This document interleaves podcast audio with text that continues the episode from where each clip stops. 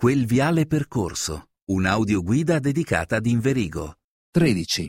Villa Sormani.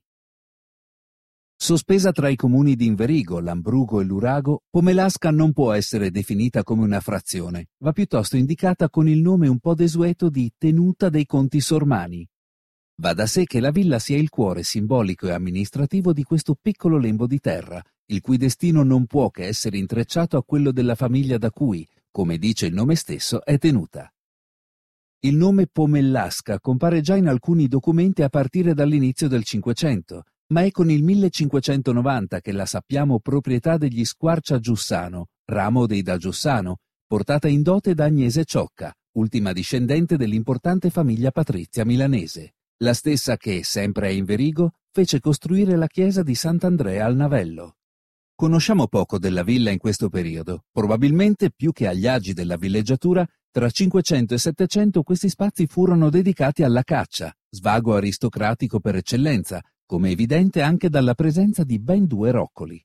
Se le testimonianze non sono molte, esiste però una traccia dei da Giussano in una leggenda locale. Si racconta infatti che qui, intorno al 1100, nacque e fiorì la storia d'amore tra Alberto da Giussano, mitico comandante dell'esercito di Milano, e Fiammetta da Pairano.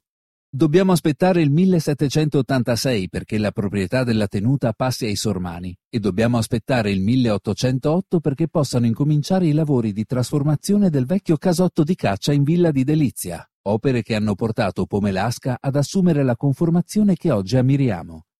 È interessante sottolineare che la trasformazione interessò tutto il complesso della dimora nobiliare e delle cascine, nell'intento di creare un organismo coeso, funzionale e produttivo. Scelta evidente anche dalle due cascine speculari che inquadrano prospettivamente la villa. È subito chiaro che l'intento dei Sormani è lontano dagli sfarzi dei palazzi settecenteschi con sale da ballo e intere stanze dedicate alla vita di società. Qui si respira un'aria più intima e raccolta, dove il lusso si concentra tutto su due elementi complementari, il grande giardino e il paesaggio, dove il primo valorizza il secondo aprendosi a terrazze panoramiche e a cannocchiali prospettici. Uno su tutti quello sul Resegone, posizionato nel giardino all'inglese subito dopo l'accesso nobile al giardino, nella volontà di offrire il miglior benvenuto possibile al visitatore.